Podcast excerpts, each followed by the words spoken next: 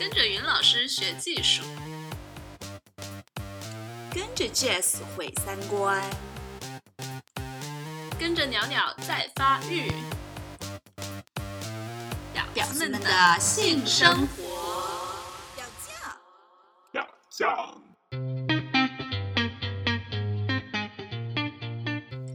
大家好，欢迎收听表酱，我是 Jazz。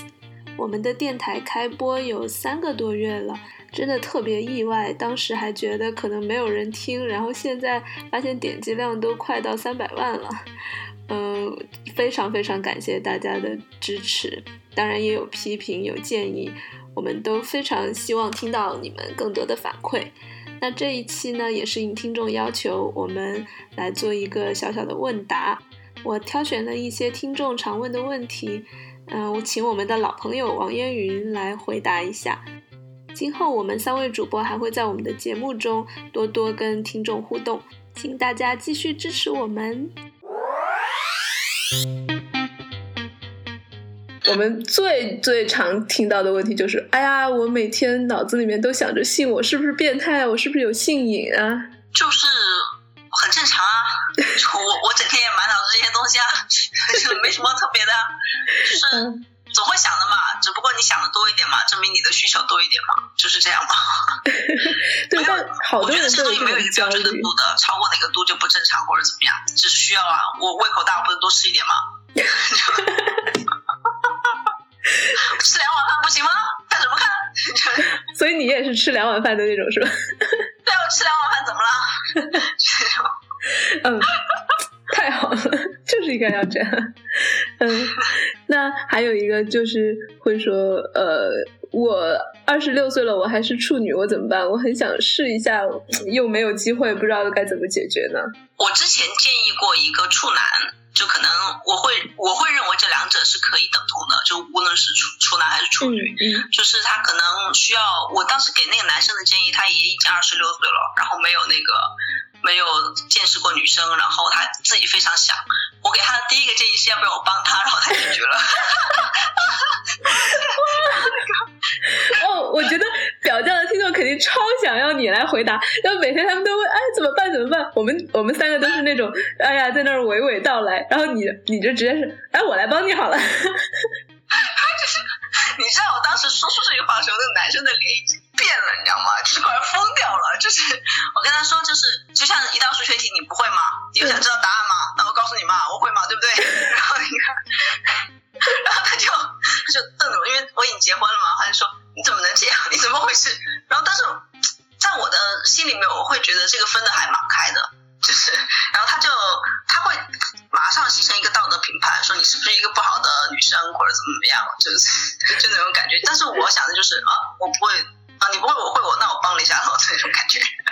就跟就跟做一道题一样。但是我我给他的第二个意见就是，当他否定了我第一个意见之后，我给他的第二个意见是，你可以去找一个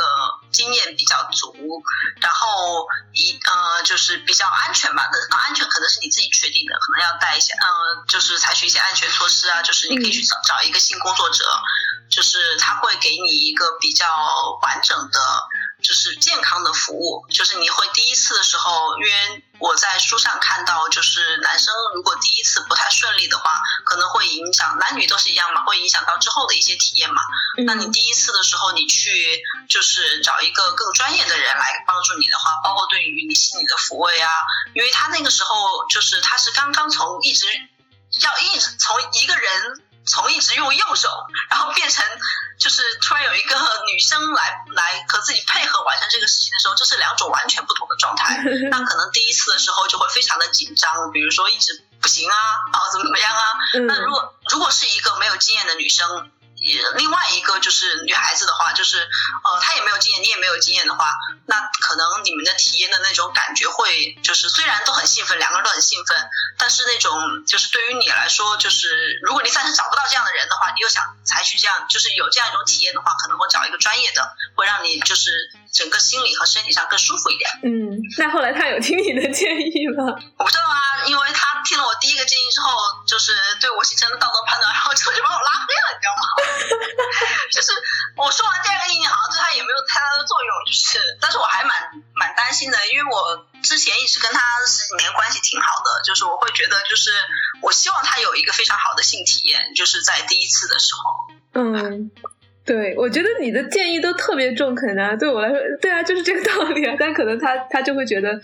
他可能不会去想说要找性工作者呀，或者是这种途径吧。他的他给我的感觉是他有一点点。嗯，弄不清楚就是性和感情之间的一种距离吧，一种就是他他是有边界的，我会觉得。嗯，对，很多人都会有这样的。对，过于理想化了，会认为性就是感情，感情就是性，然后会认为就是这个，他把这个东西看太重要了，就是一言以蔽之吧，就是那种感觉。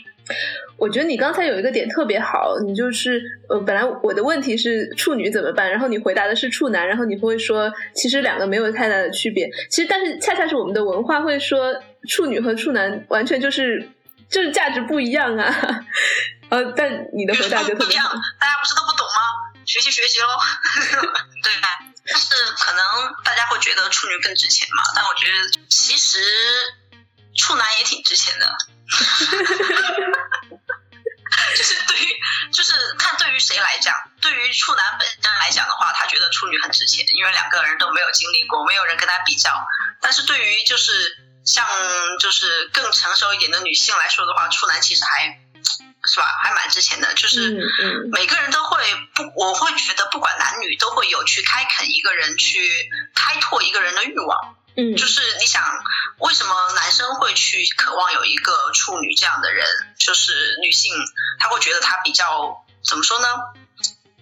这个女性没有接触过别的男性，而男性的自尊是完全来源于一种征服感的。但是他在征服一个女性的时候，他发现这个女性其实之前接受过呃接触过别的男性，他就会形成一种对比，说。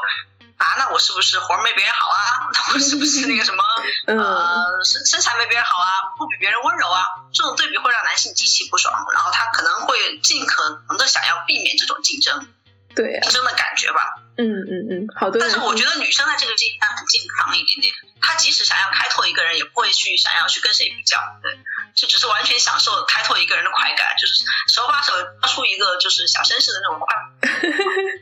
哎，说到这个成就感，应该真的很大哎。但但你刚才说，对啊，你刚才说，呃，如果呃建议处男的话去找性工作者，我觉得建议处女，她可能更加不不敢去想这个事情吧。嗯，我觉得如果是特别想要解决这个问题，就是又是处女，然后又想知享受一下或者知道一下这个事情到底是怎么回事的话。嗯，可以找一个愿意做这事情的，就是身边的男性朋友是吗？就是如果他觉得，因为女性一般会觉得男性工作者可能有点危险，就是我会觉得他们可能会有这样的顾虑。嗯嗯，哎，这个还倒是个挺好的点子，就找身边的 有经验的，然后颜值还可以的，嗯。估计他活还不错的。对啊，本来就喜欢人家的，就是问一下嘛，你愿意帮我个忙嘛，对不对吧？哎，你说到这个，我想起我自己，我当时也就是，我就我我第一次就是找的一个身边的男生朋友，哎呀，结果走眼了，他就他就老在我面前吹他多牛多牛，结果哎。这种事情怎么能够相男相信男生的自吹？哎，那你当你还是一个处女的时候，你哪里知道这么多？我给你讲一个极其好玩的笑话，嗯，我至今是会那个笑话想一遍笑一遍，你知道吗？就关于男生吹自雷这件事情。我们原来学校都住校嘛，有这男生寝室嘛，然后那个寝室里面就有一个极其喜欢吹嘘自己的男生，然后他就说自己可以一夜七次，你知道吗？然后旁边就有一个男生，另外一个男生就说放屁，老子才不信呢。然后 男生为了证明自己可以那样，他就一直他就开始在那里，你知道吗？自己打手枪，然后一打第一次、第二次、第三次、第四到第五次的时候出血了，你知道吗？真实的。然后就被抬去了医院，抬去了医院之后，就是大概有一个月都没来学校，就大家大家是不是没有脸或者怎么着？就是就很糗的一件事情，就是就是现在想起来都会觉得好搞笑，就是。好可怕！你知道这种无知又喜欢吹嘘的男生，这种真的我觉得他们真的太搞笑了。这个笑话是我之后就是其实毕业那个时候没有这么懂，就是就是那时候男生还没有说出来，是后来回去就我们都长大一点点，那个时候讲没有那么好笑的，就当我们都已经有了性生活、有了性经验之后，讲是最搞笑的。嗯，对对对，你就回想起来这个事情的时候，会觉得可能越想越好笑。对啊，对你刚才说到性工作，然后有有我们的表匠的评论区里面也有一个，他是一个中学老师，他也跟我们讲说，他就很气愤嘛，他说。他们那么努力的教学生，把他们教成一个正直道德的人，结果我们这些呃所谓的高学历的女生，还居然说公然的支持，或者是嗯怎么样替性工作者说话，这样会带坏学生。那从呃，我想从你从一个坏学生的角度会怎么样回答这个回答这个他的这种质疑？我想我特别想问这个老师一句话，就是他理理解当中的正直和道德到底是什么？嗯，就是我总感觉他好像说的那种正直和道德，是教我们作为一个作为一个人去否定自己的某一些的需求、某一些的欲望，然后把自己看成一个很糟糕的事情。哦，就前两天那个不是还在《锵锵三人行》上说那个，就是文涛突然说到有一个就是女作家去说女生在碰到那个强暴的时候不要拼命反抗嘛，就是她会。他当时也是开玩笑的，我觉得他就是站在大多数人立场上说，那当然是应该拼命反抗啊，贞洁很重要啊，就是作为一个女生的自尊很重要啊，尊严很重要啊，就是我们其实不想让一个女生去当性工作者，也是就觉得她不够正直，是因为觉得好像她做了性工作者就没有尊严了嘛，就那种感觉嘛，嗯，好像就是为了钱就没有尊严了嘛，嗯，但其实这是嗯两个完全不同的事情，嗯，它的不在于哪呢？嗯。每个人的价值评论体系，我觉得是不一样的。嗯，有的人他可能对于这件事情的价评论体系就没有一不是一般人那种感觉，他本身的对于这个事情就看不是特别重要。我觉得这个事情本来就不应该特别重要，就跟被强暴一样。嗯，性当然没有生命重要。如果是我的话，我可能会担心的是那个人会会不会有疾病，因为他强暴的时候会不带避孕套传染给我，传染给我怎么办？让我怀孕了，我怎么办？就是我作为一个失败者，我可能想这个，然后就是想的问题永远都是以一个人应该获得的尊严，而不是说你好像是做了一个这样性工作者的事情，你就不是一个人了。我就会觉得是这样。嗯，哎，你说到这个强暴的事情，我想起来以前听何春蕊有一个演讲，就是讲怎么样去防强暴。然后他觉得他他又教了什么呃防暴三招，他有一篇文章，哎，回头我可以把它推到我们表匠的公众号里面。嗯，他就讲说，比如说第一招就是你当然要练好手活和口活呀，然后就。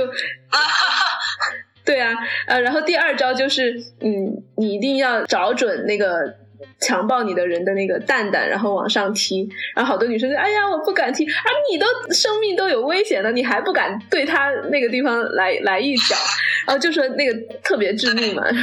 然后，第三招就是要学会，嗯，自己可以放声的大笑，就是那种笑的哈哈哈，就神经病的那种笑，然后呃把那个那个人吓跑嘛，甚甚至包括比如说把自己呃马上尿在身上啊，拉屎在身上或者吐在身上啊，就反正就是做一切你在。当下情境下保命最重要的事情，我觉得他他讲的特别有趣。我会觉得还有一招应该比较管用，就拿那个手手的那个边缘呐，去砍那个人的喉咙，因为他的那时候喉咙，或者是直接拿拳头打那个人的喉咙，因为他在扑到自己身上的时候，喉咙离自己很近，然后打那个地方会很痛的。打完之后，他就会往后，因为避痛嘛那种感觉嘛，然后就可以给我们争取一点时间去找到他的蛋蛋在哪里嘛，对不对？嗯，哎，你这个好像嗯很有用，大家都是 都是比较狠的，然后真的，他那个演讲里面有说，哎呀，那女生就说，哎呀，好残忍哦，啊，可是你被强暴就不残忍吗？对呀，对呀，被迫去接受一个自己不认识，而且就是认识了也不太喜欢的人，对啊，对啊。哎呀，真是，我觉得这些才是有用的。什么呃，让你不要穿裙子呀，不要什么太风骚啊，那种就是完全就是背道而驰的一些建议。对呀，就他可能会觉得那种建议的出发点就是觉得女生也有错了。嗯，或者对啊，对啊，就是嗯，你你总归肯定是你自己太骚太怎么样才引起人家的注意的那种。其实往往啊，我长得漂亮，我长得性感，怪我喽。对呀、就而且是这样，那那有的女生她不用穿的特别的风骚，她就是能引起人的欲望。就像我前两天看那个《空中花园谋杀案》，里面有个女演员，我一直全程到我就一直盯着她，因为她站在那里，她穿的其实不暴露，但就是她整个的那种散发出来的那种性感是极其迷人的。嗯她穿成那样，我都要去强暴她，怎么办？管她喽。对呀、对啊，而且其实生活中的强暴往往是熟人之间的，根本就不是那种我们想象中的黑月黑风高，有一个男的就扑过来了那种，其实不是的。嗯，对对，嗯其实即使那种情况，那种情况是很恶性的情况了嘛。对熟人就是大部分的作案，可能是熟人是觉得你是在半推半就那种感觉，嗯他可能他会觉得比较好，容易一点点。嗯，对，这个其实说到这个好像更复杂一点，就包括半推半就啊，平时跟朋友之间到底是应该怎么个呃表示自己的呃接受或者不接受啊，这好像我觉得是要具体情况具体分析。对对对，嗯可能就是如果像我的话，如果我一开始就是我可能这个体系有一点点 就是奇怪哈，嗯。呃，我我的判断是，如果我想跟一个人怎么样，那我从一开始就会把它划到我想跟他怎么样的一个区域去。嗯如果我我会跟他的信号模式就不太一样，就是但是如果是我不想跟他怎么样，那我就会把它划在我不想跟他怎么样的区域里面，就是我完全不会向他传达任何让他误会的信号。那么这样一个我自己认为我没有向他传递信号的这样一个人对我动手动脚的话，我可能就会对他极其的凶，因为我没有对你发出信号。嗯嗯，不喜欢的就不要不好意思拒绝。对对，嗯，那我们再问一个问题吧。有人问哪里可以约到炮啊？就我们每天天天都在聊这个，然后评评论里面就好多人问，问什么平台可以这个问约到跟我？那个哪里可以看 A 片的是同一个同一个问题，我觉得就是大家渠道都好窄我，感觉。所以你呢？你会怎么答？其实我我也没有成功过了，就我唯一一次主动的约，不是还被拒绝了吗？就 还被人拉黑了。你那个不算约了，好了啊，也算也算我，很诚恳的问他了，好不好？嗯嗯，就是呃，我会我想一想啊，哪里呢？哪里呢？我觉得还是熟人圈，啊，你觉得还是熟人圈比较合适？为什么呢？因为陌生人，我可能对于陌生人没有太多的好感吧。我不相信那种我跟一个人，这可能跟女生自己的生理结构也有关系。我们更容易去在有了感情之后享受性爱嘛，因为我嗯们并不是那种进攻型的，嗯，像男性他是排除欲望之后就并没有什么其他的想法了嘛。女生可能会她夹杂着某种幻想、某种嗯暧昧和爱情在这个这个性关系当中，嗯那样才是最大的愉悦和他自己最舒服的感觉。所以说，我会觉得熟人里边就是应该才是最最那个的吧。嗯，但会不会担心熟人就是麻烦嘛？因为好多人想约炮，有可能就是想找一个快速消费渠道，快速消也不消费渠道，，快速化解 自己的。找一个不是自己圈内的什么人，是就是比如说你是，嗯，我想想啊，比如说你是这个工作。个这个小圈子的，你就找一个跟你工作八竿子打不着，但是认识的一个又还比较喜欢的人哦，这样是不是会好一点？我也 不知道，是他想的啊。嗯 之前好像我就就是看过这样一篇帖子，好像就是熟人之间好像就是闹得特别不愉快嘛，也会有这样的风险。对呀、对呀、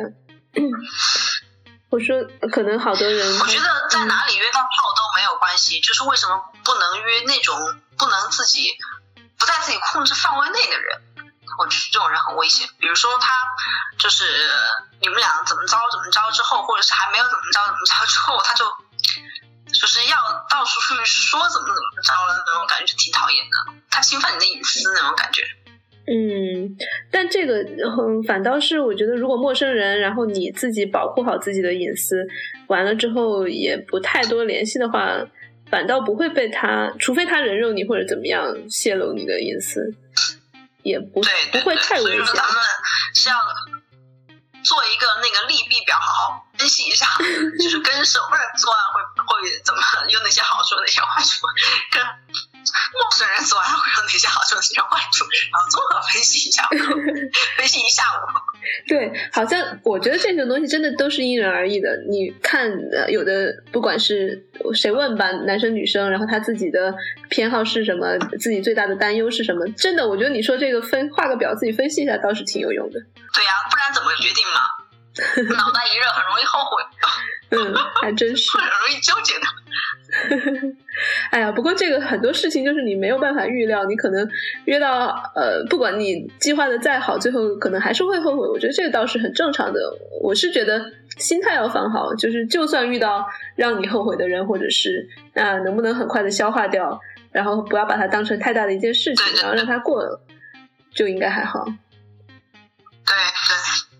嗯我之前在网上看到一篇帖子，叫“约不约是”，嗯、关于约不约问题的讨论嘛。他可嗯能就是说了几个很核心的问题，我全部我要全部复述下来，可能有点困难。嗯就是他大概就是说，第一是要呃选择对对对象嘛，第二是不要对这个东西真的是你是去约炮的嘛，不是去谈恋爱的嘛，就是、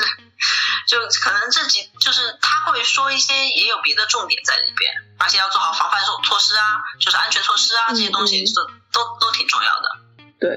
对嗯，好吧，这个看来都是我们还是要经常在实践中出真知的。我真的发现我尺度特别大，你知道吗？但我又觉得好像。就是好像就是一就是应该这样啊，啊，我就喜欢你这样的，太好了。好吧，好吧，那我们今天就先聊到这里。特别谢谢烟云，嗯，参加好的好我我们的，，很开心很开心，嗯，好，我也是。聊了很多平常什么就是人可以聊的问题。大家再见，下次有机会再见哈，拜拜。拜拜。在节目结束之前，我想向大家表达一下我的感谢。很多人都非常的信任我，给我留言，讲了很多他们内心的挣扎呀，还有一些平时不敢向其他人透露的秘密。其中也有一些是社会主流价值观里面不接受的。也正因为如此，我才觉得这份信任真的是非常非常的难得。在这里，我想感谢那些给我发私信的朋友，呃，你们的信息我会呃严格的保密，你们的问题我也尽量在解答。其实也算不上什么解答了，因为很多问题都没有唯一的答案，而我也是在这个过程中跟你们探讨，也是一个自己学习的过程，所以我们就一起成长吧。好啦，今天就到这儿了。欢迎到荔枝 FM 收听我们的新节目，拜拜。